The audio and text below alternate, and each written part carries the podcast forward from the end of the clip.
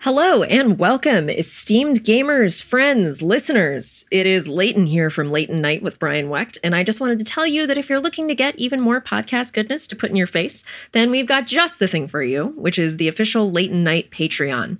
We have several tiers where you can get access to recommendation lists for every episode, listen to Patreon exclusive minisodes, get into the super awesome fan Discord, and watch videos like Brian's songwriting process for jingles on the show or me taking apart and cleaning my mechanical keyboards. It's really fun and cool, and we super appreciate your support. It's neat. We would love to see you there. Without any further ado, here's the episode. Enjoy. Love you. Bye.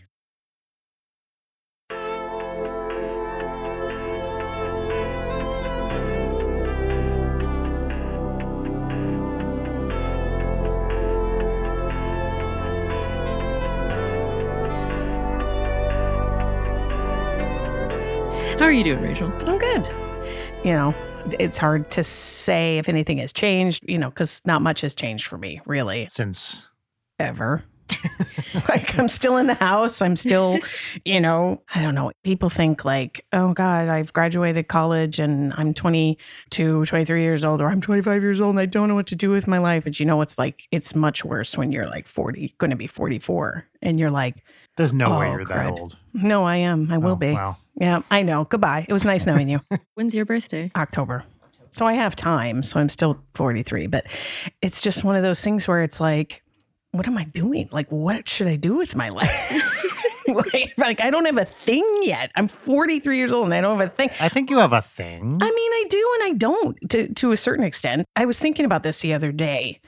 When you're in the arts, and I'm speaking for myself as an artist, and I know a lot of other artists and stuff don't necessarily work the same way I do, but I always had a plan B or a backup or a full time job or something because I liked comfort. and I didn't want to live in a building or like an apartment with like 20 other people so that we could all pay $5 and I'd live in a closet. I liked going out to eat and having health insurance. So I had a job and I kept being like, this is just my backup. This is just my backup. This is just my backup. But when your thing that you think is your A plan doesn't go anywhere, and I mean this in the nicest way, I'm not trying to pick on myself, but like when your A plan doesn't go anywhere, you realize, like, oh, the B plan is actually my A plan. my A plan is now my B plan. And right now I'm kind of planless a little bit, which is frustrating. It's aggravating. well, and it's been hard to make any plans for the past year Yeah. anyway, right? Especially for a live performer. Well, exactly. And that's also the other thing is really also trying to figure out what it is that I like about this business and what it is that I want to keep doing in this business. And I realize I like live performing, I like interacting with people. Now, I am speaking as somebody who doesn't have like a heck of a lot of experience in TV or film. I've done a few things. And it's weird, you know, because like if you're doing comedy in a TV thing for a film or whatever without a live audience, nobody can laugh because it ruins the take or, you know, so everybody just kind of sits there and you're like, is this going anywhere? Yeah, there's no feedback. You're just kind of in your own head about it. no feedback. And I'm an improviser and I've been an improviser for forever and ever and ever. And that's how I know, like, okay, this is not working or this is working great because of direct and immediate feedback. And so now I'm kind of figuring out, like, do I like not really acting into a void, but I'm like, is any of this working? Is any of this doing anything for you? And this is something I was talking to Brian about too, and telling people when I'm doing these auditions, self tape auditions, that's just also me to my cell phone and you get no feedback from that. Like the casting agents don't call and say, "Oh, here's what I liked and here's what I didn't like." It's just nothing. It's just acting into a void. So is that what I want to do still with my life? And if not, then what do I do? And I know, you know, I've still got god what good 80, 90 years left in me. Sure. Well, once we Kurzweil this bitch, Yeah. we're going to be living to 300. I know. But I'm like trying not to panic at the same time panicking because, you know, older people tend not to get hired for things. And I'm not, you know, not old, but listen, like I'm Midwesting all over this. I'm equivocating everything. Like, oh, I'm not trying to say that I'm old, but, you know, I am kind of old. And anyway, you know, like that's just kind of what's, she has family that actually talks like that. oh, yeah, yeah. Do an impression of your mother. My Now, I demand it. well, my mom is very like, Hi, hon. It's mom. Um, I'm just calling because I just wanted to tell you the dog did really good today. You would have been so proud of him. Uh, he went to the vet and wasn't scared at all. I'm just so proud of him because he works so hard at being such a good boy. And I'm just like, mm hmm. Good for the dog. And then she's like, Charlie, come here and talk to Rachel. Yeah. And I'm like, hi, Charlie. Good job today at the vet. Is Charlie a good boy? We've never met him. Yeah, not Oh. personally. Yeah. Charlie is a new ish dog. What, a year now, maybe? Yeah, he's a pandemic, not a puppy. Like he's a rescue. God bless my mother. Like, of course, he has a lot of issues. Not only health issues, but like mental issues. And whether or not this is actually real. I mean, I'm not saying my mom's a liar, but she does like Maybe she exaggerates a she little bit. exaggerates. She- My mom likes drama. I'm sure Charlie has anxiety and things, you know, but I think she puts a lot on him. Like, I always just kind of imagine when she calls me that he's just like sitting in a recliner with like a glass of bourbon and like a blanket, just going, You did it today, Charlie. You did it. you had another good day, Charlie. You're killing it. What do you remember? I know you remember, and I don't know why I'm asking Layton if you remember this because you definitely wouldn't. But when she got their previous dog, Maverick, Mm. like right as soon as she got the dog, she was like, Brian, you're really going to like this dog because he's really smart. Yeah. And I was like, that's not really my criterion on which I judge how much I like dogs. Some of my favorite dogs are the biggest idiots I've ever met. Honestly, the dumber an animal it is, the more I like that animal. Like the less is going on between the ears, I love you. I don't trust a smart animal. Yeah. I was kind of like, What kind of relationship do you think the two were going to have? What does smart mean in this context? Like, Maverick, can you read this paper I wrote? I'm looking for feedback on section three. I will say, in my mom's defense, I mean, you are very good at fetching things. Yeah, no, that's fair. I can be like, Brian, hand, Brian, Yeah. other hand. Like, you're very good at these I kinds can of things. Obey simple commands some of the time. Yeah, R.I.P. Maverick, though. I know. No. Poor Maverick. But yeah, now we have Charlie and we've moved on. It's just so sad to me that dogs can also have anxiety. Like that's one of the things that I respect and love about my dog where it's like you don't have to worry about shit. You are so spoiled. All you have to do is get cuddled. Yeah. And yet she's still a ball of fear. Always, constantly. You have a small dog, right? She's like this big. For those who are listening, It was the size of a very large potato. well, I was thinking actually it looked more like a homemade sourdough bread loaf. Like it's Mm-hmm. that. That is actually accurate. Like a sourdough loaf with very long legs. Sourdough on stilts. Nice. I had a girlfriend once who said she loved unflattering nicknames and asked me to come up with the most unflattering nickname I could for her. For her, Yeah, what was it? sourdough. And she was like, that's perfect. I remember when you used to call me Tiny or Tiny Muffin. That was like Uh-huh. a nickname you gave I me. still do that sometimes. Sometimes we were at his cousin's house for Thanksgiving and you asked me for something. You were like, hey, Tiny, can you get me this or that? Something from the fridge or something. Yeah, yeah, yeah. And his cousin, who's older than him and me, it- it came up to me and she was like, Are you okay with him calling you Tiny? And I was like, Well, why wouldn't I be? She thought I was saying it in like an ironically dismissive way. Basically, that he was calling me fat. Yeah. but also like trying to ask somebody why you think you should be offended is a really good way to get that other person really anxious because i was like what do you think he's saying and she's like i don't know i just i just are you i'm like but what are you insinuating because clearly she got offended for me so i'm like oh so you think i'm fat and that's what this is all Just- boiling down just to Instant open mouth, insert foot. oh Yes. Yeah. It reminds me of that strategy that I'm sure you both know, but was news to me on when a dude is saying something inappropriate to you. You're like, so explain that to me. Not even explain it why it's funny. Just, so why do I need to smile more? what curtains and what drapes Yeah, right. Isn't it oh carpet? it's carpet yeah i know i just realized that do the curtains match the drapes? well yes, they do. They're the same thing. Oh, But if you don't have carpeting, wouldn't it be two sets of drapes? I'm just saying. Hey, That's right. Heyo. Hey. Hey, lady parts. Lady parts, they're gross. That's my favorite Not- song. Commenting on that, although maybe I'll put a little thing under that.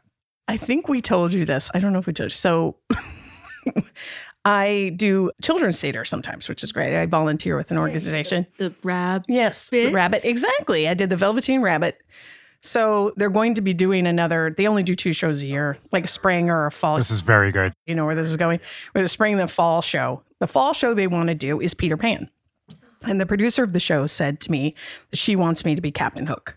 Would I be willing to be Captain Hook? Are we spoiling anything by announcing this on the podcast? I don't think so. I don't think. Okay, great. Do the children listen to this podcast just religiously? Our biggest demo is five to eight. So I was talking to Audrey about this, and I said, Audrey, so the children's theater that I work for, you know, where I did the Velveteen Rabbit, they want me to be Captain Hook. What do you think? Would I make a good Captain Hook? By the way, we were at Disney at the time, right? Oh, yeah, because we were in line for the Peter Pan ride. Yeah, That's yeah. how this came up. And I said, you know, do you think mommy would make a good Captain Hook? And she turns to me and she goes, Yeah. And then she grabs my stomach in her hands and she goes, Cause you got a big fat belly. Urgh, And like shakes my st- And then she turns around and just kind of goes about her business. And I look at Brian and I'm like dying. I'm laughing. And he goes, Yeah, because when you say Captain Hook, the first thing you think about It is is not the hook. not that he has a hook hand, it's that he has a big fat belly. And then I was like, Name one depiction of Captain Hook in popular media who is anything but a broomstick. Exactly. Like, It's like it was got big hair, big nose. I don't think she knows who Captain Oh, Hook she has is. no idea. yeah, maybe just heard Captain and assume. exactly. Maybe she thinks I'm Blackbeard or something. I don't know where she's getting, but I'm just like, okay. Yeah. I guess that's a little bit more honest than like, Yeah. are you okay with being called tiny? yeah, exactly. And then she's like, Are you okay, mommy, with being Captain Hook? Like, are you all right with that? like, what that insinuates? Like, I don't know. No, I mean, by the by, I'm not at all offended by this. She loves everything about Oh, you. she loves everything about me. But she'll do things like she'll grab, you know, the little bat wings you get like over your bra and stuff. I love calling them bat wings. I've never heard that before. She will grab them and go squeeze, squeeze, squeeze your bumpies. Like this is just stuff she does. Squeeze and then your I'm just like, bumpies. okay, whatever. You know, because to her, like this You is are the perfect. ideal. You this are is the perfect. ideal. Yeah, that she can't wait until she's a, an adult with big boobies and big tummy. This is all she wants. I love this. No, and it's very funny. She says pretty regularly, like, oh, I can't wait to have some boobies. Yeah. We're like, yes, dear. and then Brian's like, excuse me, I have to go cry for a Yeah. while. And- yeah. Honey, it is not as fun. Oh, I know. She has no idea what she's in for. Get ready for the back pain and going downstairs. That's right. We actually have weird conversations like it because she'll ask, especially now that summer is approaching, we'll be driving somewhere and she'll point to somebody jogging, like a man jogging without a shirt on. Just, you know, how come men can run around without shirts on, but girls can't? I mean, I try to keep it simple. Like girls have boobies. You're just not supposed to show your boobies. So we don't. And then she's like, oh, well, that doesn't seem fair. I'm like, it isn't. Free the boobie. Free the boobie. But just one because we got to start slow. Keep people guessing. You got Yeah. to get people used to it so that everybody's like, wait, what's going on there? Captain Hook sounds like the most fun thing. Oh my gosh, yes. You just get to be a large ham. Exactly. Do you know what kind of voice you're going to do yet? I don't. Can you give us some options? Mm. This whole podcast is going to be me pimping you into impressions. Well, I don't know. I mean, it depends on if, you know, do I want to do like a boo kind of, you know, like Captain Hook, where you're like, Smee, Smee, where's the crocodile? I got to do something I can sustain in a live performance, Mhm. you know, so I can't go too crazy. That sounds pretty fucking delightful, though. Thank you. I like to go big. What about like a De Niro and Taxi Driver kind of Travis Bickle, Captain Hook? Just a New York accent. Isn't it kinda. just De Niro? Yeah, pretty much. You clocking at me? you you clocking at me, crocodile? I'm amazing. You can book me if you're a talent person out there. You can book me. I have my own website. I actually do a pretty good Mickey Mouse. Okay. You want to hear that? You can't say you do it and then not do it. Hey guys, how's it going? I really like being on your podcast. Are we going to talk about junk and stuff? I had dental surgery yesterday and I can't smile. oh, honey, I'm So sorry. I keep making me laugh I'm and sorry. it hurts. Your, your eyes are watering. Oh, baby, I'm so sorry. It's fine. Wait, you had dental surgery yesterday? I did. He did. He's not like a big smiler anyway, but I'll give you my biggest smile. he's mostly talking like this. Yeah, I have to keep my mouth kind of somewhat cl- it doesn't hurt to talk but when i'm about to laugh it's it hurts What did you have done? one of my teeth had some pretty bad gum recession from jaw clenching so they did a, a gum graft well apparently what they did is they go in they pry your gum away from your teeth and they stick a bunch of cadaver gum Cadaver gum? yes, it's from cadavers. I asked. And they stick it in there and then it just kind of like takes or doesn't. And if you're careful about it, it'll take. The doctor said it will fix like 80% of the problem, which is great. So you have dead man gums Oh, now. I have dead man gums in my mouth. Yeah. I- I'm technically cheating on him. Yes. Like anytime we have smoochies, I'll be like cheating on him Yeah. with whoever. With his own mouth. yeah. Yeah. But I was thinking, like, also, it's always that trope of like, so now is his jaw going to be evil? Yeah. Because we don't know. It's literally like two millimeters of gum on one tooth. Yeah, but it's in your head, and No, that it's could true. like We've what all if it seen this Twilight migrates- Zone. Yeah, migrates up into your brain, Yeah. takes over. well, they also they did this thing where I've never had a dentist draw blood before, so they drew blood and then centrifuged it and put some of the white blood cells in the gum because he said that promotes healing faster. So is that right? I don't know. This is so metal. I've never heard of that being done with Yeah. teeth. He did a cool thing too. I didn't tell you this. He took before and after pictures. So they have a little like camera on a stick, stick in mouth. And then the after picture, he's like, okay, so this is where I stuck the thing in your gum underneath to pry it away from your tooth. and this is, you know, what it looks like. And they had to do stitches in the mouth. And this, yeah, it's great. Inevitably, now that I'm fully vaccinated, I have to get back on the getting a rhinoplasty train. Oh, right. Cause you were about to do that. Yeah, because my nose is completely fucked and like it's going to have to be like a very invasive, like fix the entire deal thing Oh, so I God. can actually breathe, which I'm nervous about because I have a relative who got a rhinoplasty and was aware, like had anesthesia awareness and felt everything. Oh my God. So terrified about that. That but, is terrifying. but she's a redhead and supposedly if you were a Oh, yes, redhead, Yes, yes, yes. I heard this. it happens. Re- Yes, anesthesia yes. awareness. Really? Yes, Yes. Yeah. She felt the blood Oh. like going down her throat Did she feel pain? Yeah. Oh, God. and could hear the doctors being like, fuck, fuck, fuck, because they like knew. Anyway, so I have to do that. But when I get it done, I'm going to be like, hey, can you guys take pictures of my face flayed open just for my own right? I like, I, I want to see it. Yeah. Do they really have to like cut open your nose?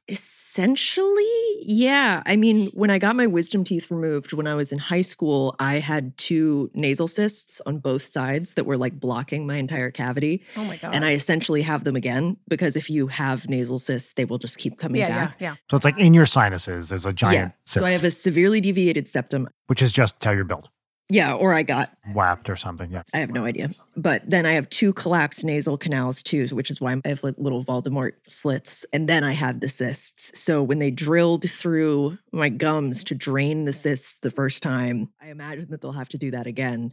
And then also all the Oh my God. that stuff. Are they going to be able to remove this cyst? Yeah, it's just like draining it. Yeah. I don't know where that liquid goes. Are you concerned it's going to change your voice? Oh, fuck. Not in a bad way, but honestly, you know what? I would love it if like they wake you up and they're like, Layden, how are you feeling? You're like, oh, it's actually quite delightful. I thought you were going to go for it. Layden, how you feeling? Good. yeah. Yeah. I feel great. Why? What's up? I'm like pretty nasal anyway, so I'm curious too. I mean, mostly I would just like to be able to breathe. Yeah. What if you get more nasal? What if you're like, oh my God. just like fully. I live in Los Angeles. I'm going to go get my lip fillers and eat some kale. Cafe gratitude.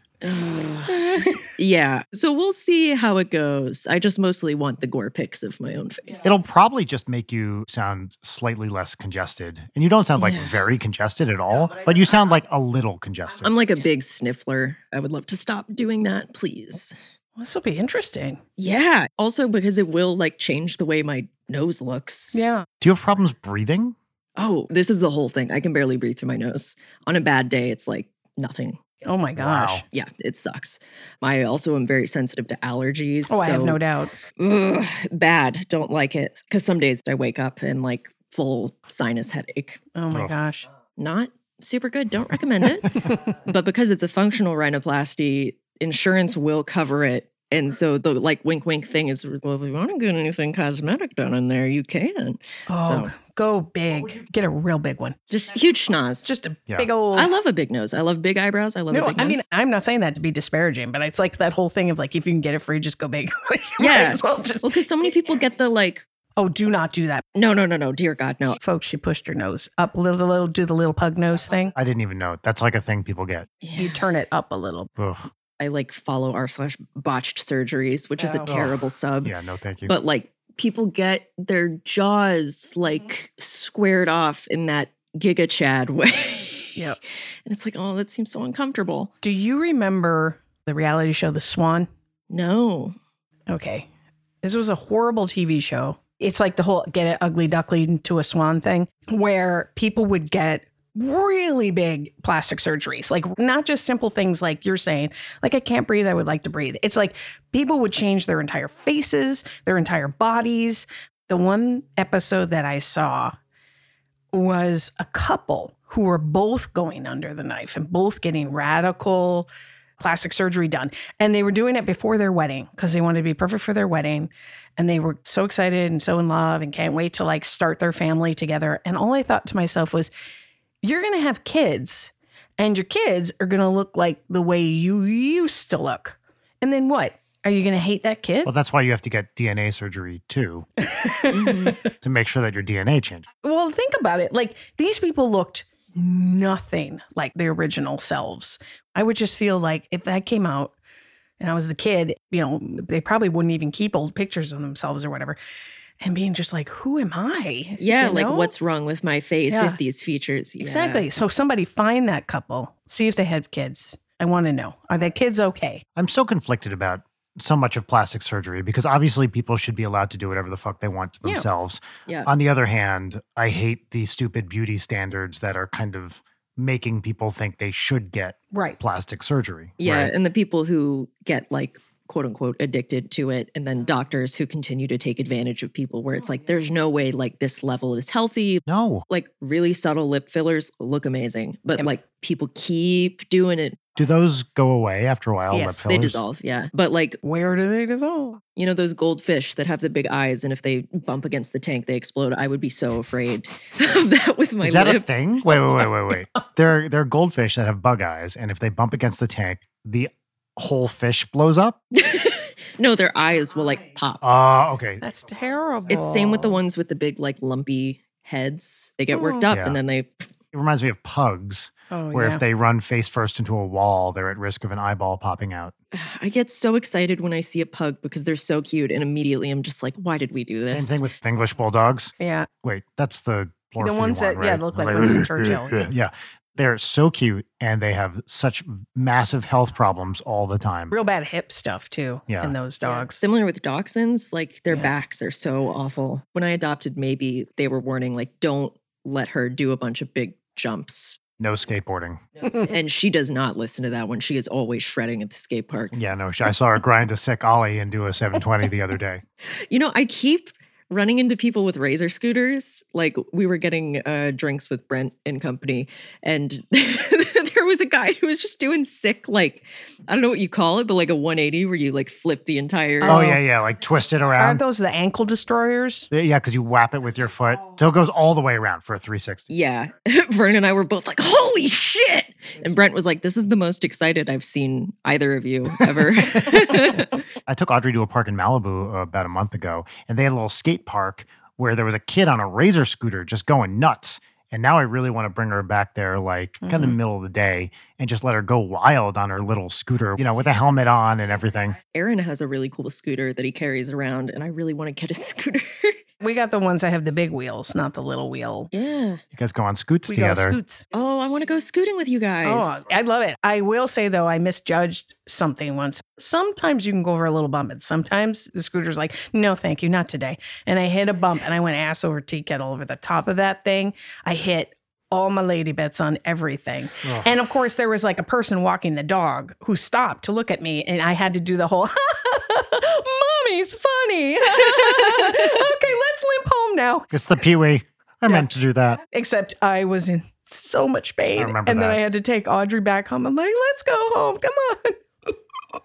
crying. Oh. Oh, Yeah, there are just so many places for the scooter to fuck you up. Oh, I know. Because of the height, I've gotten whacked in the ankle. Um, oh my gosh. Luckily, Audrey has not had Yeah. too much problems. As a child, you get to the scooter tragedy and then you just swear it off. I am so glad that Heelys are no longer in vogue. Oh, yeah. Because when I was a child, I was obsessed with my Heelys Mhm. and wore them everywhere and like go to Home Depot or Walmart because that's always like the good floor. And then Oh, you- yeah. you would get the announcements like, there are no wheeled shoes allowed in the Walmart.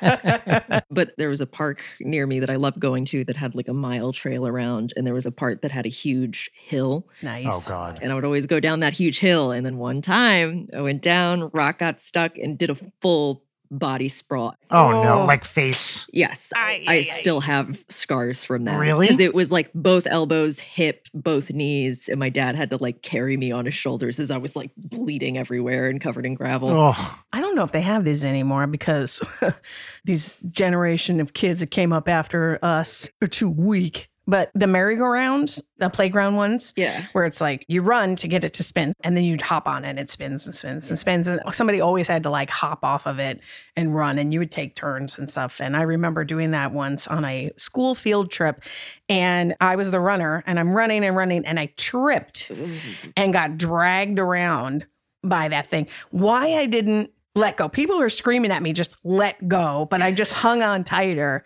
And it was gravel, like the little pebble gravels. And it just tore the hell out of my leg, my knee particularly. And I remember my mom takes me to the doctor, and the doctor's cleaning up my leg, and he's like, You know, it always amazes me.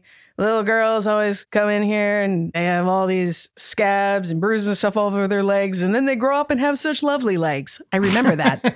I remember oh my that. God. And being like, what? And my mom, like, you know, and I'm, oh, Yeah. God. You like always remember that shit. Oh, no, I It- know. It, sticks with you forever. yeah, those things are all yeah, burned in your mind. Like how my daughter always reminds me every time I'm like, okay, let's go for a bike ride or a Yep. scoot. This happened like three years ago, probably. She was two. You remember that time, Mom, when you pinched my chin in my helmet?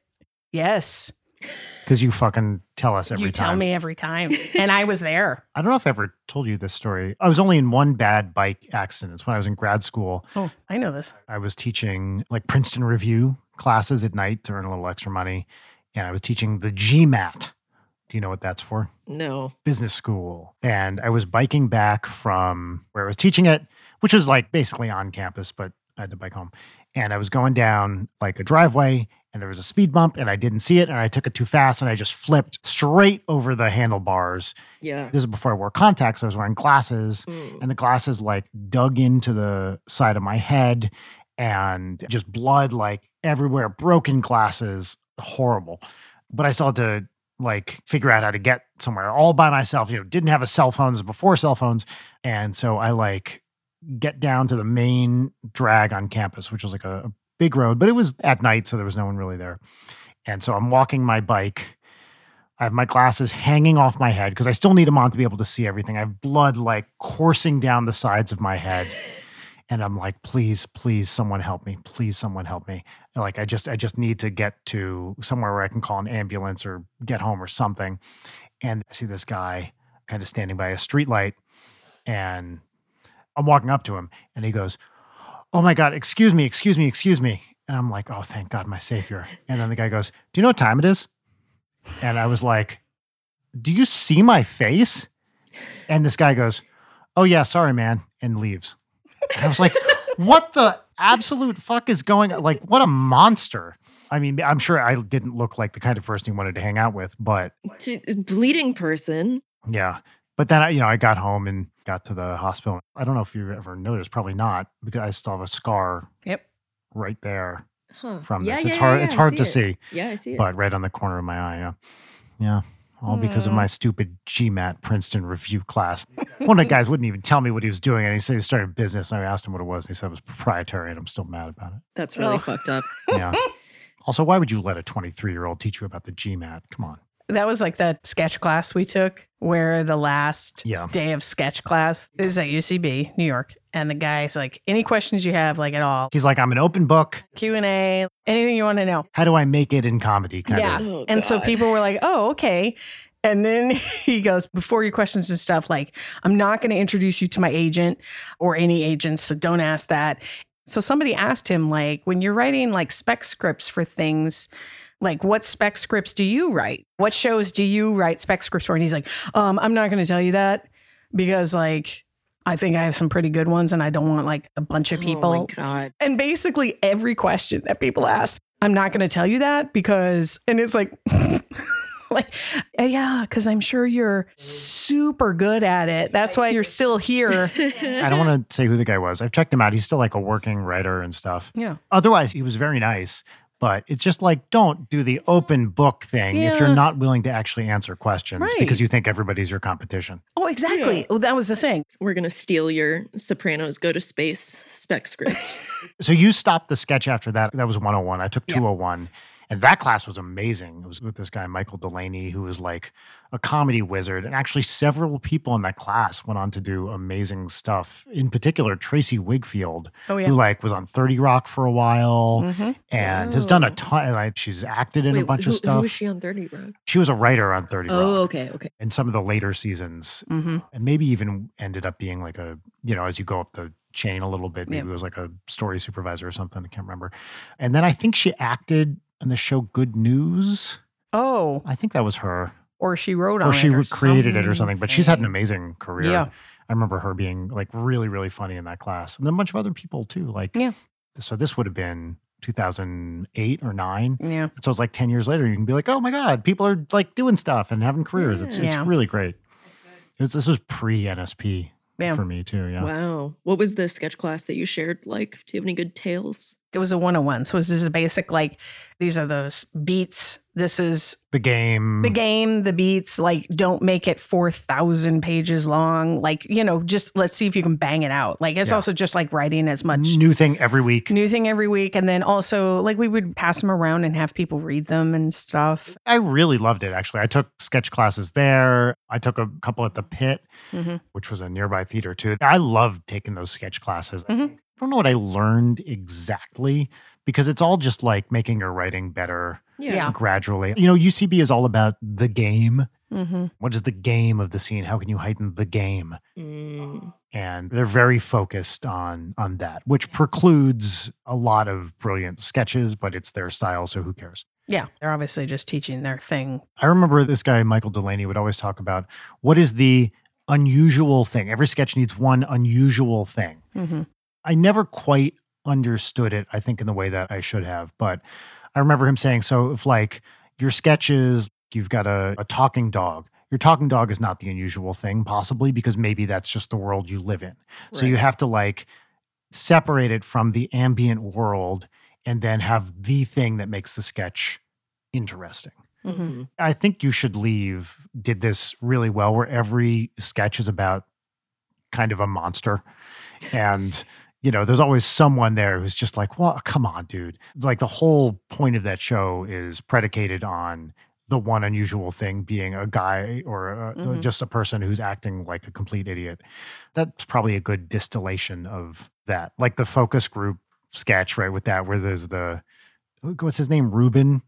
Astinke, that guy. I have not seen it. Oh, it's, it's the best. But that's what the one piece of advice I remember from that sketch class. That guy, Delaney, he's been in a ton of stuff. He acts in movies, good writer, just one of these comedy superstars. I do remember him saying, if you're asking me how to be successful at comedy, remember that I do teach comedy for a living. And so maybe I'm not as successful as some of the people that like you want to be.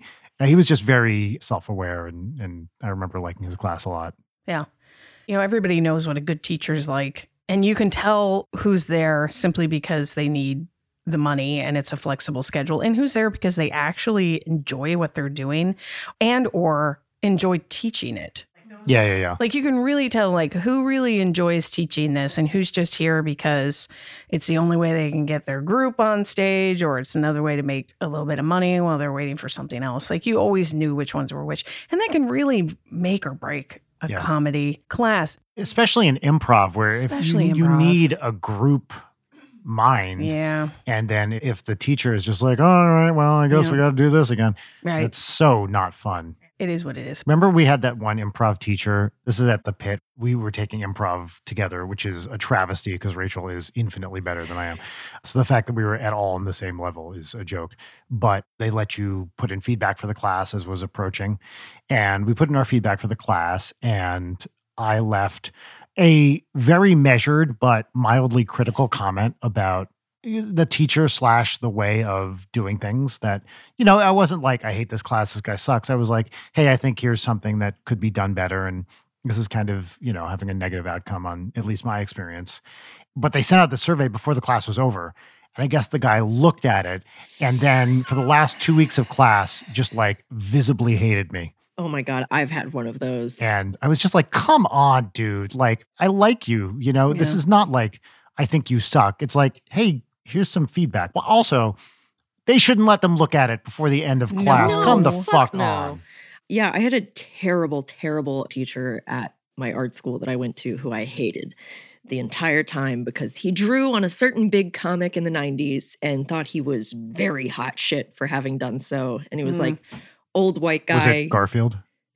I was about to say, yeah, was it? I fucking wish. Yeah. Mm. Um, he was garfield that would have been way cooler. But he was just very, very like sexist and strict. And if you didn't have the explicit like Marvel DC style, he was very pissed at you. So, of course, classmates with cartoony stuff. Anyway, he was awful. I was so pissed at this guy. Yeah, that class hated him.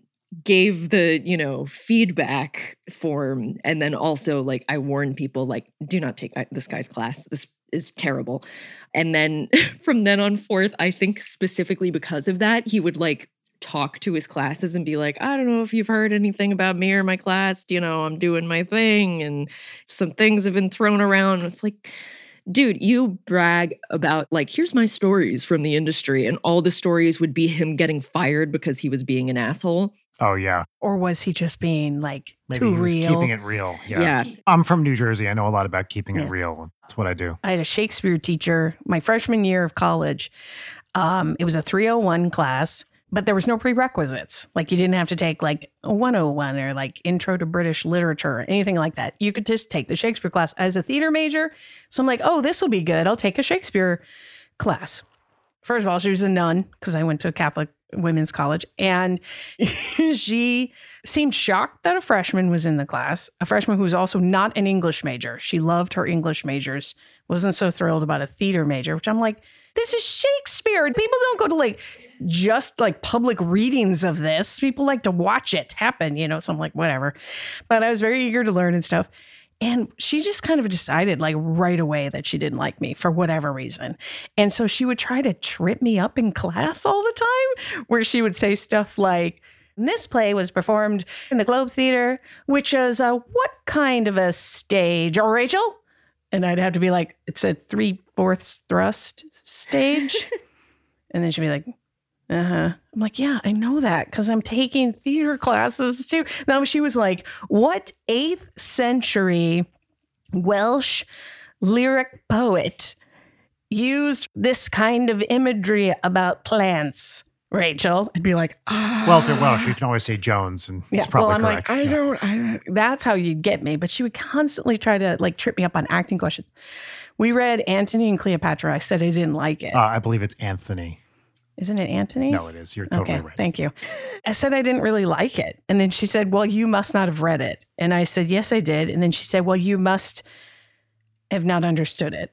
I was like, "Yeah, I did. It was just a dumb play." Like, I mean, It's really wild when teachers or professors are like Oh, yeah. clearly have a beef with somebody. Oh, yeah. Also, she tried to accuse me of plagiarism without saying plagiarism. She said I subconsciously borrowed from my texts. And my mom came to my defense, and my mom's like, You're saying my daughter plagiarized. And she's like, No, no, no, subconsciously borrowed. And my mom's like, mm. My mom's a therapist. She's like, Let's use our words. To mean what we want them to mean. And my dad was a writer and an editor, and he looked at my term paper, like he looked at my final, and he's like, Yeah, she didn't read it. She just did a blind edit. Like she just went through and edited it without reading it first and then going back and editing it. Cause she would write comments that would be answered on the next page. Like, you never talked about this and it would be answered. Yeah. Cause I wrote about the Scottish play. Macbeth, which I love. My topic was Macbeth and its four witches Oh, because I thought Lady Macbeth was also a witch. That was just my. that's fun. And I had to like defend my paper with her, and I just hated her so much that I was like, I don't want to be in a room with this person. Anyway, long story short, she's dead.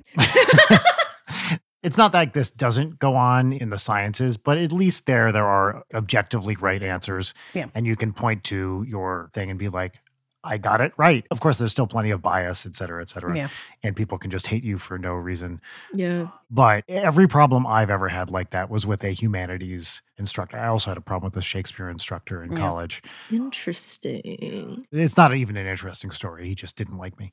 In, you know, therapy, like therapists can have countertransference where it's like they're putting their emotions on the patient and it's like teachers do the same Oh, uh, thing. Well, and the other thing is, depending on the teacher, like just like any job, once you get like mid career in it, it can be mind numbing and kind of awful. Yeah. It's interesting to put yourself in the mindset of a college professor, which I, I could do because I was one. Yes, yes, we know. In order to get a professor job now, you probably need to have come from a pretty prestigious institution, at least at some point. But that's not where the jobs are. So a lot of these people are going through, you know, super high level places and then get a job at a place they probably never would have wanted to go as an undergraduate or graduate student. And that's not that these places aren't great, because a lot of these places are Yeah. amazing and have incredible faculty, but they're not like the traditionally prestigious places.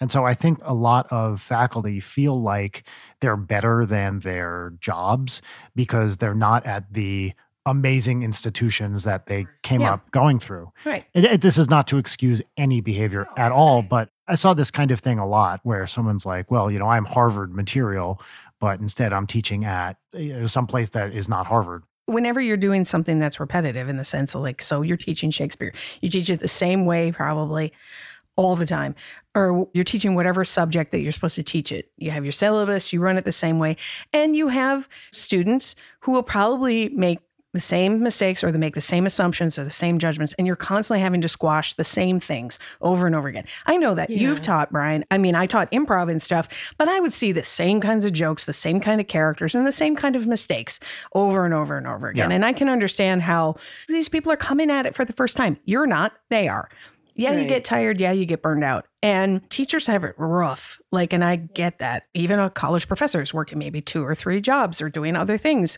just to do the thing that they actually wanted to love to do Oh, you know yeah. and so I have sympathy for it. I love teaching very much, also because sometimes because of those repetitive things that happen. Like, you know, when you get the guy who has the gay character, and I'm using air quotes here, and you just sit there and you watch them just try to be gay all over the stage or whatever they think that is. And you're just kind of sitting there And it's always a straight guy. it's always a straight guy. And I remember there's this one student who's doing a scene where he was being just stereotypically, not even good flaming gay. He was trying to be like that. And it was awful. And he's trying to be in the scene, but he keeps looking at me because I said I would call scene when I felt like enough had gone on. So he's looking at me and looking at me and looking at me. And I'm just sitting there. I'm just sitting there staring at him. And he finally stops in the scene and he looks at me and he goes, um, are you going to call scene? And I said, well, I just want you to get this all out. like you clearly are working through something. So I just get it all out. Just get it all out. and then never do it again. Let's get it all out and then we can move on. And then, you know, and everybody's like, and he just kind of sat there for a second. And then I took a second and I said, listen, you're playing a stereotype, not the character. You're not playing someone who's gay. You're playing someone who's trying to play somebody who's gay. And that's why it's not working because you're coming with nothing. You have nothing. You have no connection to this character. And it's such a stupid trope Oh, it's too of so like dumb. the, the Yeah. fratty dude who Yes. plays a gay eh, character. Right. Because the first joke gets a laugh because you're not expecting it's the things that people do when they sabotage improv things where they throw out a joke and just to fuck up the scene because they know the audience is going to laugh. But it's not about the scene work, it's about getting them looked at. Yeah. You know, he apologized after the class to me. And I said, Look, I don't think you're a bad person. I think you were trying to be funny. I think you were playing a bad person. Yeah. But he was trying to be funny. And I said, and it's just not funny. If there's no commitment to it, if you actually don't believe in that character, it's not funny. So I'm sorry. Just don't do it again. or like clearly don't have respect or empathy Yeah. for the character because that's inherently in that stereotype. Yeah. And here's and to be perfectly honest, I do understand. I you know I've taught improv for en- enough time. Some people can afford therapy and some people can afford a level 1 improv class and they choose. Mhm. And a lot of times, about half your class decided. I mean, thank God there's like BetterHelp and TalkSpace now because some people just bring it to the stage where it's like they're just going to work it all out. You're going to be their mother in every scene and they're just going Oh. to yell at you and it's just working it all out. Can you tell the story? And we should probably change the name of the Italian American guy at IA. Oh, yes. Okay. So Improv Asylum is in the North End, which is basically Little Italy in Boston. And there was a guy who came to take classes, called him Lou. It's not his name. One of our teachers, a really great teacher, told him, You are straight out of central casting. Like, You will get work. you will get work. He's like, I would call all the commercial agents in this town, there's like four, and get on their radar because, first of all, he just looked amazing. He was tall, he was Like big, middle aged guy, right? middle aged guy. He had like this cool gray black hair, and he was so sweet. He was so nice to all of us, and he thoroughly enjoyed the classes. he would do it. Like he was in it. He would legitimately do it. He would do whatever you asked him to do. He was mostly himself in every scene, which is totally fine. There are actors like Tom Hanks who have made a whole career out of just being themselves, which is great. He was great though. He was 100% committed. He was in his oh, 50s or 60s, something like that. He would do the weirdest things that you asked of him, never complained, loved every single minute of it. Would come and see the shows, like just was a really great guy. So, one, there's a public pool in the North End, like a community pool, you know.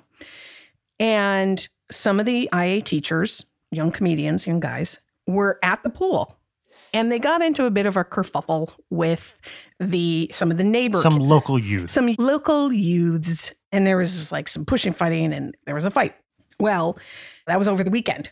Classes started back up again, and Lou heard about it, what happened. And basically, he said, I've dealt with it. and like they got their stuff stolen, and he like gave the teacher back his stuff and was like, That's never going to They happen got a again. public apology too. and right? they got a big apology. From what I remember, he led the kids that did it into like brought them like practically by the nape of their necks and was like, "Say sorry." And they did. And he's like, that'll never happen again. He basically said, don't worry. Everybody knows you guys are good. Nobody messes with you. He just said, everybody. And we were like, okay. and like, nothing like that ever really happened again. This guy was like, legit, no joke. Good yeah. for Lou. He was awesome. I loved living in the North End. I lived in a building that had three apartments in it. My landlady lived below me. Her aunt lived above me. And the landlady would come up to my apartment, knock on the door, and she would be like, I made you lazy man lasagna with extra gravy. Just hand you a full lasagna. Full yeah. lasagna and I extra love when they call it gravy. yeah, the Yeah. marinara sauce. And she's like in her house coat, you know? And her uncle owned the building. And her aunt, who lived upstairs, was quite old and would buy stuff at the store and couldn't bring it upstairs. Yeah. So she'd just leave it at the bottom of the stairs. And I lived with Rachel in this apartment for a while. And then I would just bring it up to the third floor. It was a walk up, you know, no elevator. And I'd just bring it up for her. Occasionally, she'd come down to our apartment and be like, I need a light bulb change. Can you guys help Yeah, out? or she'd be like, "My son left a message on my answering machine," yeah, and this is because she great. couldn't, she was like mostly deaf. So we would listen to the message on the answering machine and be like, "Your son says to meet you at the restaurant at like you know." I loved it. it was a great place to live. It leaned slightly, Yep. so like everything would roll to one side of it. but it was a great apartment. And when we left, when we packed up to This- move to oh, New This is Jersey, my favorite. it's like living in a small village, living in the North End. Because she was like, I went to my brother in law's restaurant and I got you this. And she got us these rice balls, which are these huge deep fried rice balls that are stuffed with like cheese, It's like three inches in diameter, you know, like a giant. bocce ball size. They were just enormous. And I got you this. And then I went to my other brother in law's restaurant and I got you this. And she just loaded us up with food, calzones Yes, tons And- of Mmm. food. Wow. And to eat on the way. because she said, do you remember this? She was like, Yeah. you know, we're moving to New Jersey, Jersey. A, where I'm from, B, the land of the Sopranos and everything. And she goes, I just don't know if you can get good Italian food like this in New Jersey. yeah. So she wanted to make sure we were loaded up for the road Yes. trip to New Jersey. That is so sweet and so fucking Italian. Oh, yeah, yeah. It was great. There was like a little cheese shop across the street from our Oh. place Bless a cheese shop. where they honestly. would feed you. Like you're going in to order cheese and they just keep throwing cheese at you. Well, like you got to also, try this. You got to try They this. You had got to that try this. mysterious like reserve parking spot that Mhm. was clearly not reserved for you. And the bench that was outside that was always occupied by a very enormous man Yes. who always had people stopping by to visit him and Yep. say hello. But I was waved to him. Yeah, it was an awesome place. I loved it. to live. You know, and I was moving in there from Cambridge because I was a postdoc at MIT at the time, and it was such a different vibe. You know, Cambridge, depending on where you are, and this is at the time too, Cambridge has Harvard and MIT. Now it has like tons of tech stuff too. But at the time, I was living in Central Square, which was probably not too long before I got there, kind of a rough neighborhood. But By the time I was there, it was like completely safe, like no problems at all. But it's kind of right in the middle between Harvard and MIT and kind of history of of rough stuff going on. So Cambridge has like these intellectual hubs and then some kind of rough neighborhoods. And then to go from that to Little Italy was a big Yeah. culture shock. It was Yeah. it was great. What was like the best food that you ate while you were living there? In, Boston? Little Italy. Oh, Well, Pizzeria Regina in the North End was is like Excellent. classic the classic Boston pizza place. was it the Daily Catch? Is that what it was called? Yes, that place was really good. Oh, that was the first time I ever had squid ink pasta. Yeah, that place was great. Ooh. It was this tiny little hole in the wall thing Yep. that smelled like good noodles and fish, but in a Yep. really good, like clean, like a real good way. Yeah. Nice fresh fish. I like that, That place place was- a lot. Awesome. Yeah. So basically, all the restaurants in the North End are owned like by the same four families. So you're going to be fine. Yeah. And there's the pastry shops, there's modern pastry, Mike's. Well, yeah, Mike's is more famous, but modern is better. Yes.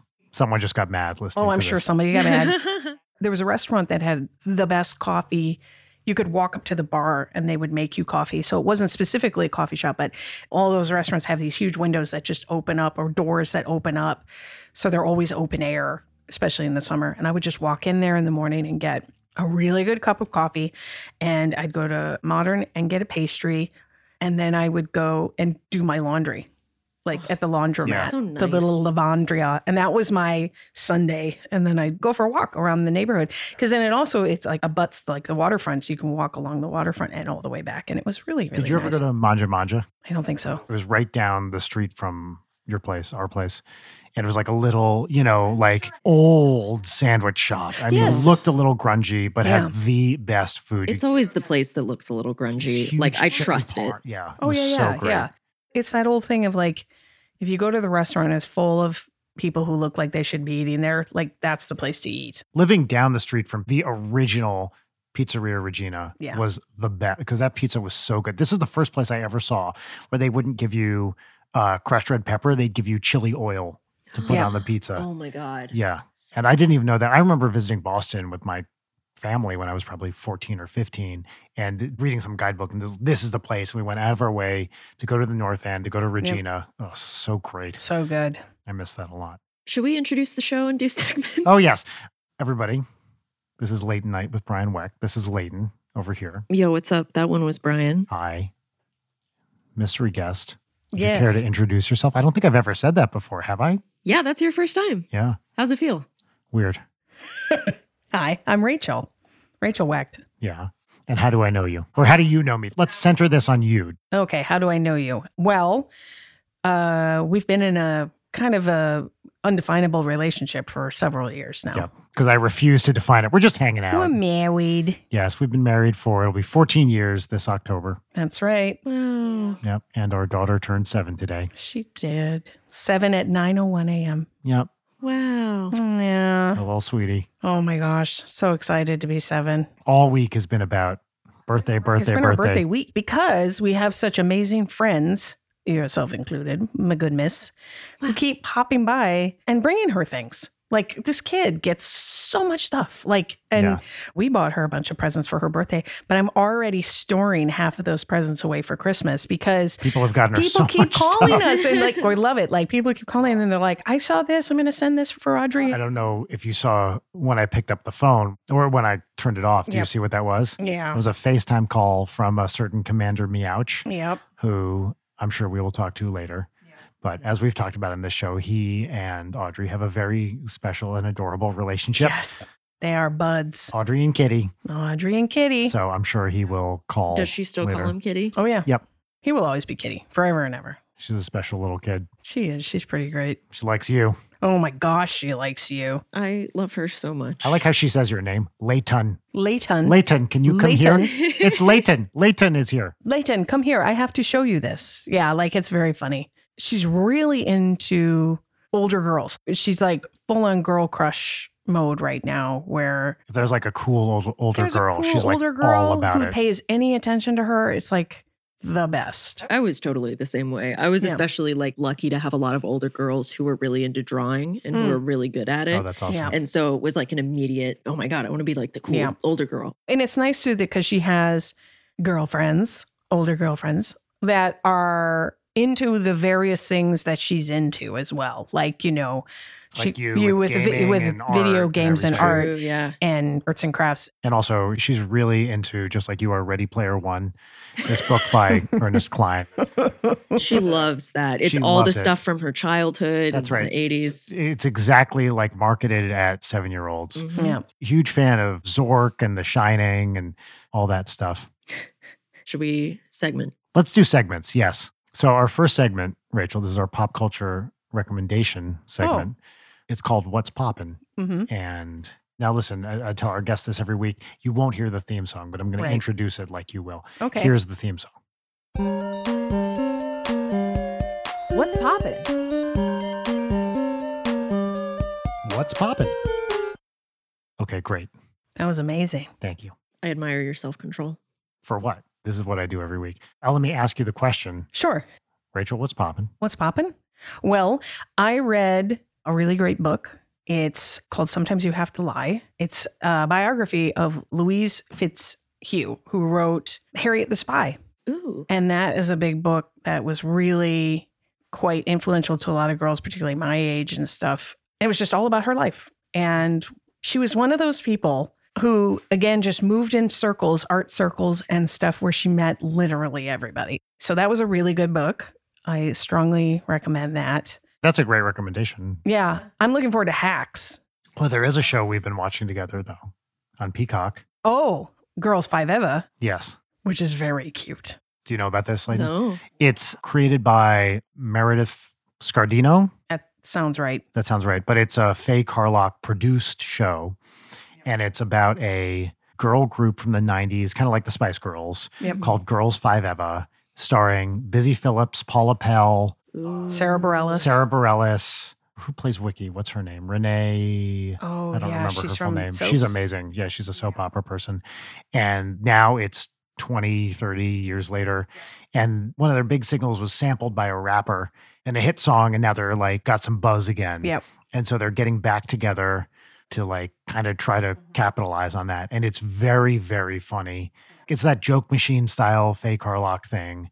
Busy Phillips is amazing on that show. She's Oh, so funny. I know that character that she's doing.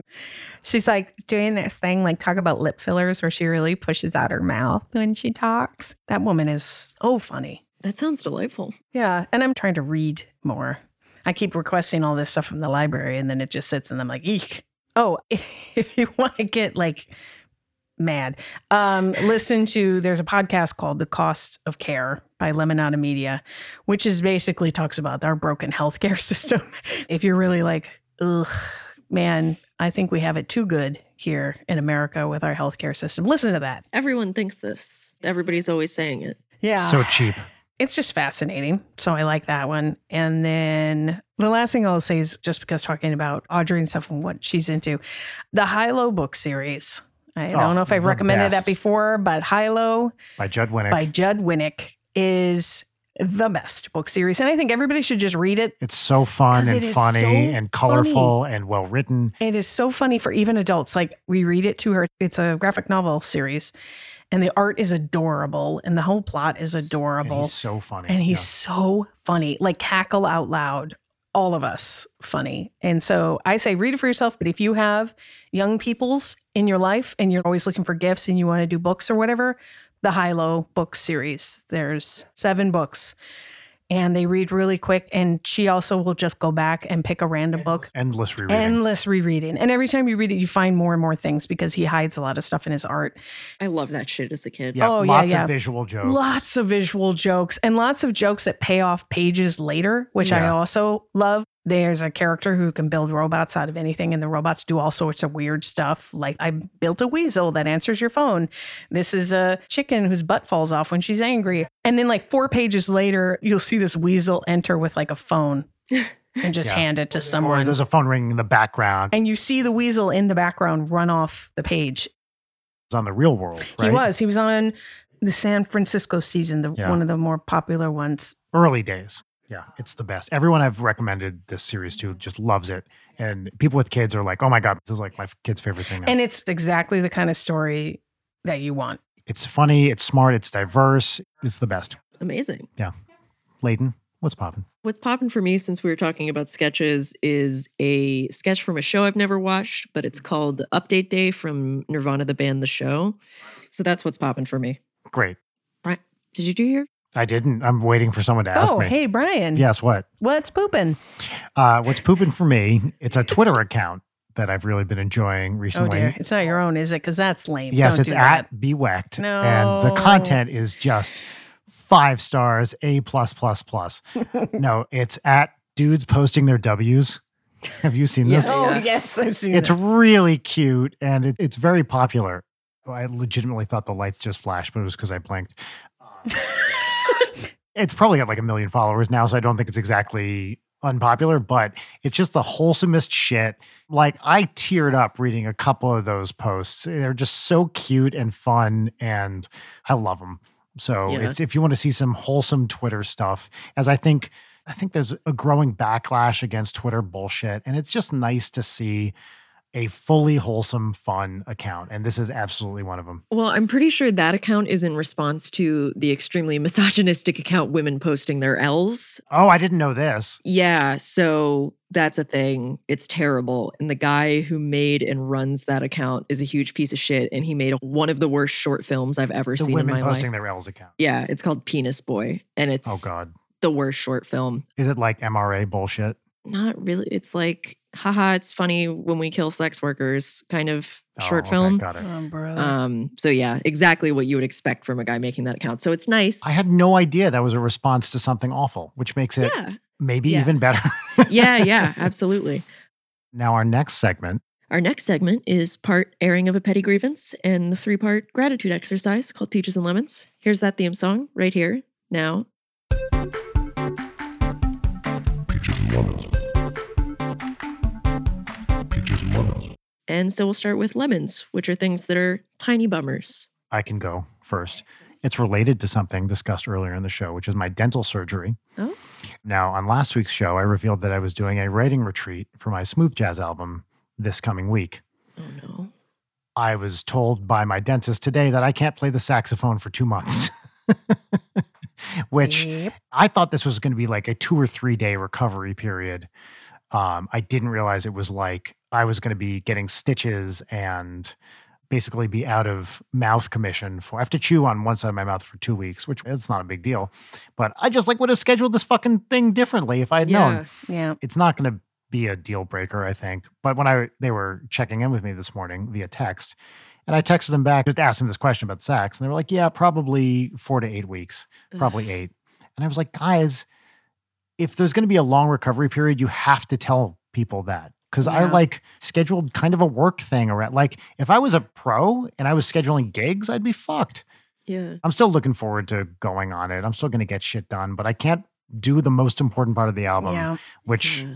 doesn't totally destroy the retreat, but it makes it That's a less bummer. productive. It's a bummer. It's a big bummer. It's a big part of the retreat. yeah. They found that out this morning. Is the fear with not doing it like that it'll pop the stitches or whatever yeah. with the reed? So they just said really baby the mouth. It takes a while. Let me get that to you clean. Baby the mouth. It's stitches, and they don't want you to fuck it up. I like that Baby the Mouth sounds like a mafia name. It sounds like a band. Baby, That's Baby the the Mouth. Yes, that's right. It's like Mott the Hoople. Yeah, sure. I was just listening to Mott the Hoople the other day. Mhm. You know that song, All the Young Dudes, right? I don't- All I the don't. Young Dudes. Oh, probably. Bowie wrote it and gave it to Mott the Hoople, and they initially turned it down. And then they were like, maybe we should actually do this because it's an amazing song. That's tight. Anyway, so that's my lemon. I'm bummed that I can't shove a wind instrument in my mouth for two months. Rachel, lemon. Yes. My lemon is people not getting back to you. Um, and I will say specifically friends. Me. No, friends. I've been reaching out to a couple of friends on multiple platforms, which is what really sucks, and not getting back to me. And one of my friends, I even went through his wife. I was like, could you have him call me? And she was like, oh, yeah, of course, of course. And then what I also hate about it is that it doesn't matter how old you are, you immediately think, what did I do? Do they hate me? Are they mad at me? What could I have possibly done or said that upset them? And if they are upset with me, like we're too old for this shit. Tell me that you're Yeah. upset with me. And I know it's not it. People are just flaky. People are, you know, slowly coming out of their COVID cocoons. I get it. Like, but I'm not asking for much. Can you just call me back? It Can takes you just send a text Two back? seconds to send a text. Exactly. And like, even if the Well, text and- is and the fuck one off guy or you're whatever. talking about, Yeah. then you saw him post on Facebook, hey, I'm fully vaxxed. Who wants to hang? Yeah. And it's like, uh, The person who's been calling you for weeks.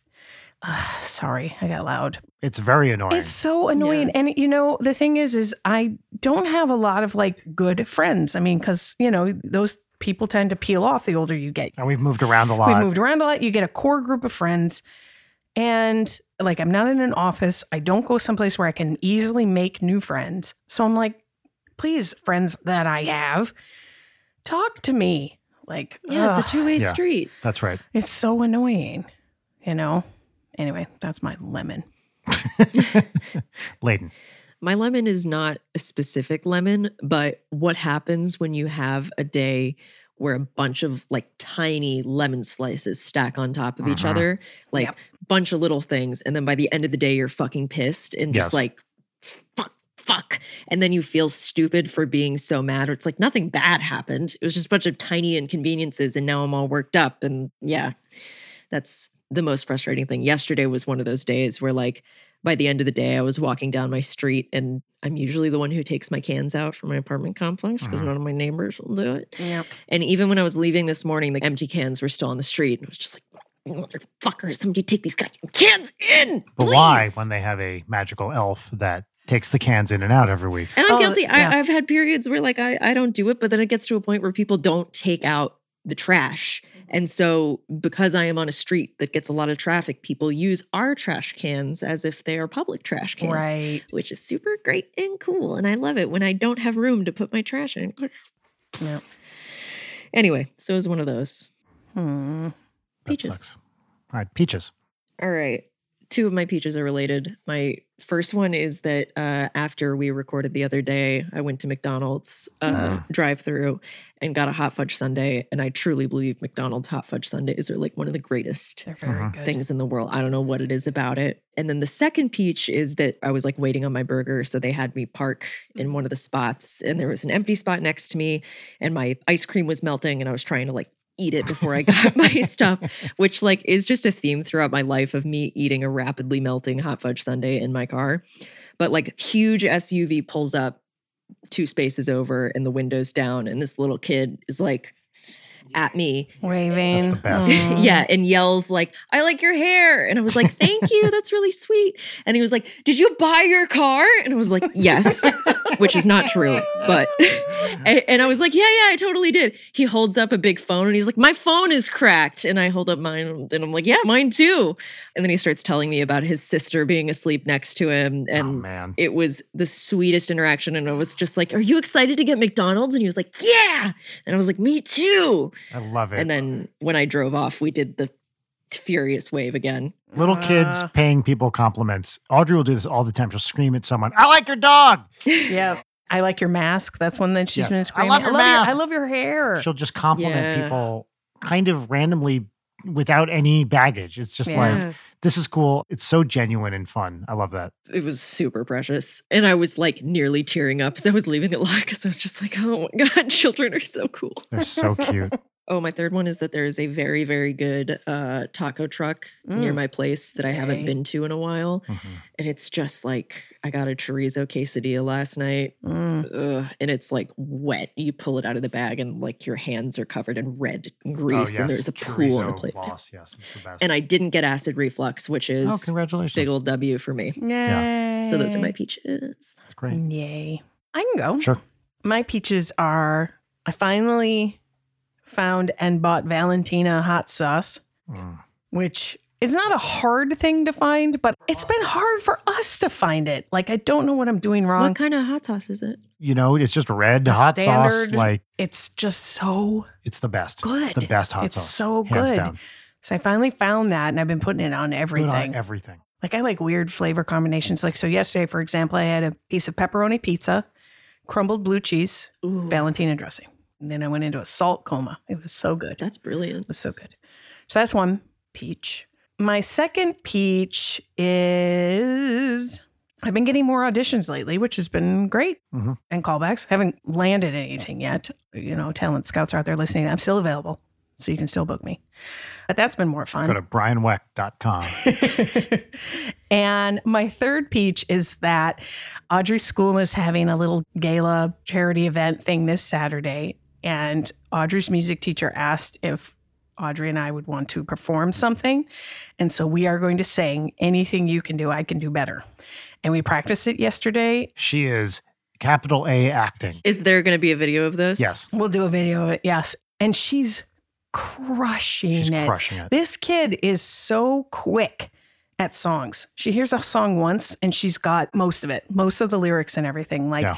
She's got good pitch. She's got good rhythm. she puts a little pizzazz on it. Like we're acting it out together. And I'm like really acting at her and she's really acting back at me. Believe it or not, folks, she does get shy. Like she will get like burp and clam up a little bit. But I'm so excited to do this with her because also just to just to have something It's like a full this. family performance. I'm playing Yeah. piano. Yes. Oh my and just to have gosh. something like this like my dad was an actor and i never got to do anything with him before he died if i had something like this of him and me together singing or whatever ugh like i'm already tearing up to have this is like a Yeah. big real big peach so i'm very excited about it Yeah, it's gonna be fun. it's gonna be fun Can you tell Leighton when Audrey came in while we were recording the other day, which people have now heard because we that's staying in the episode.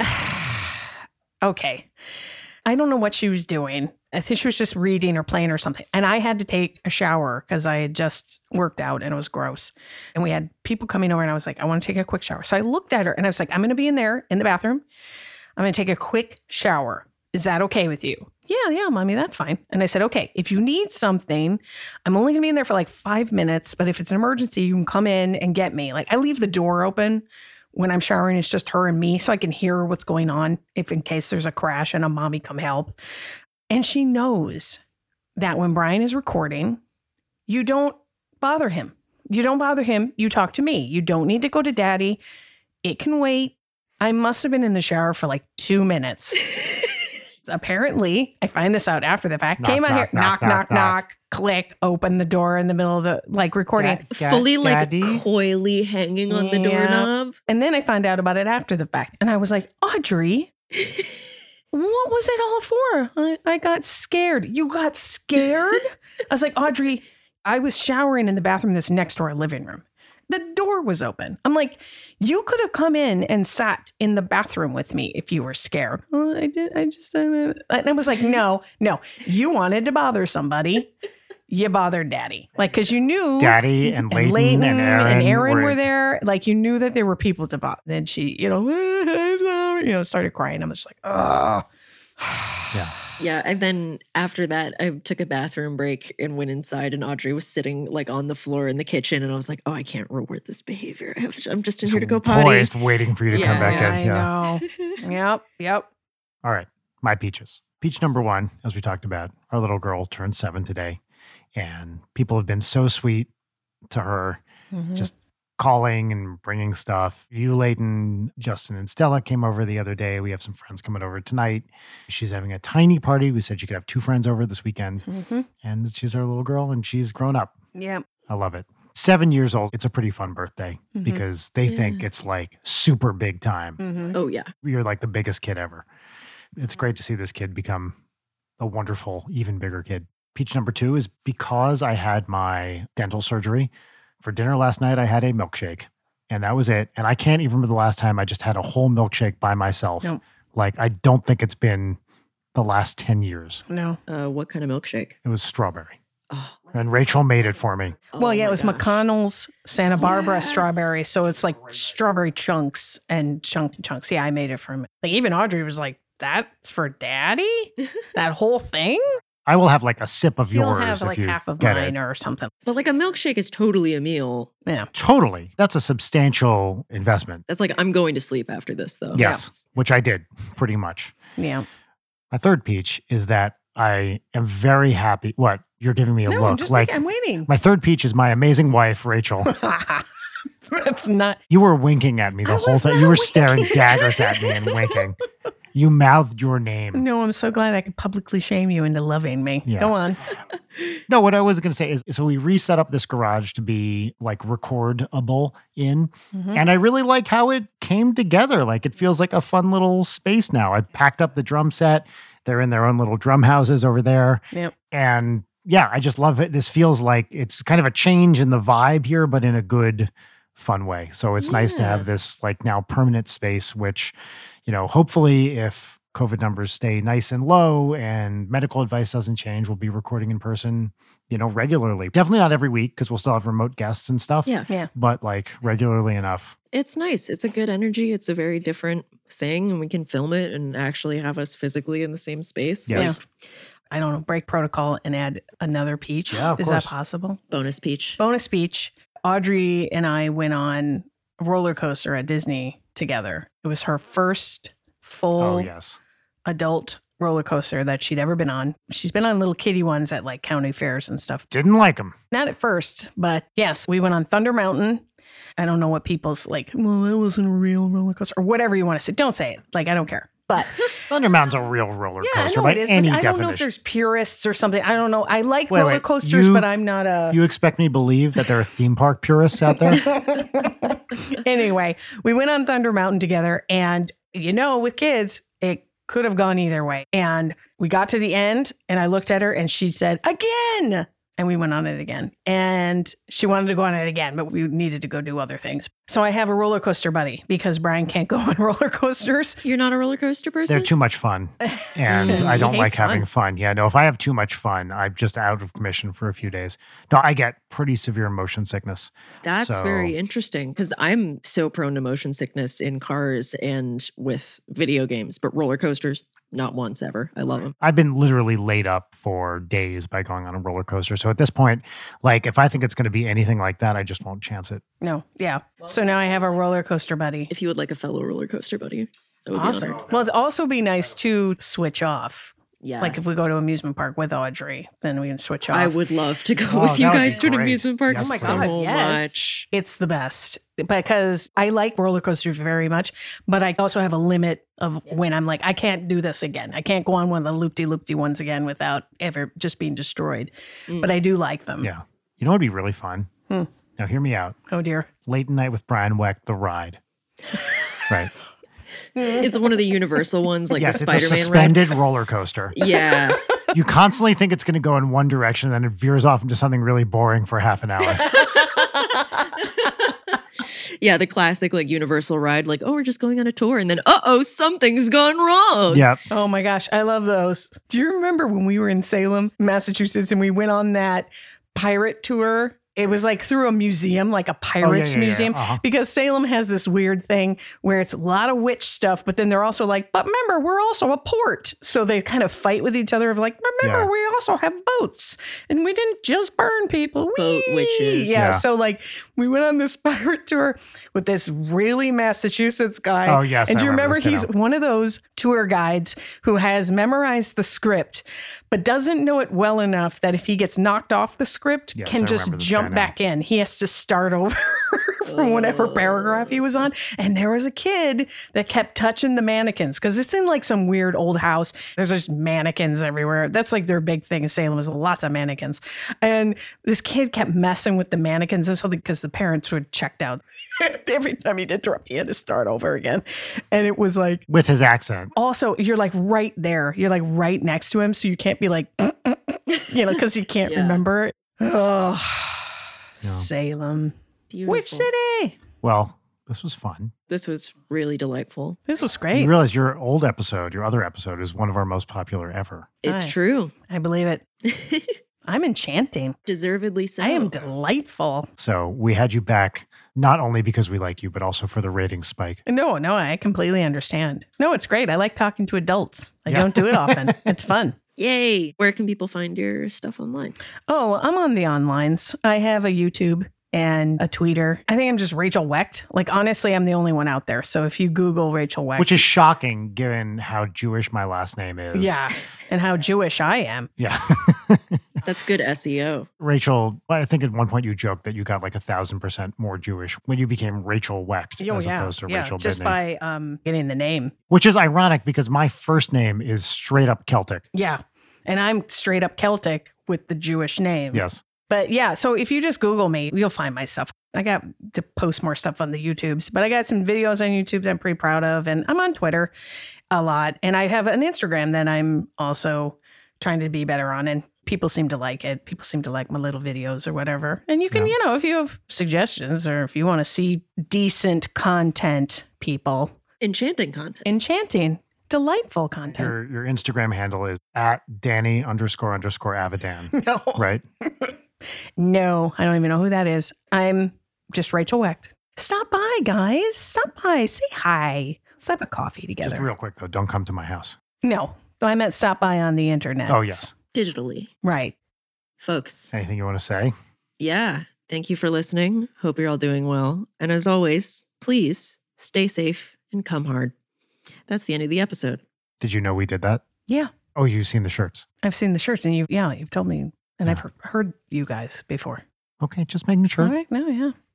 All right. Bye. Bye. Kisses.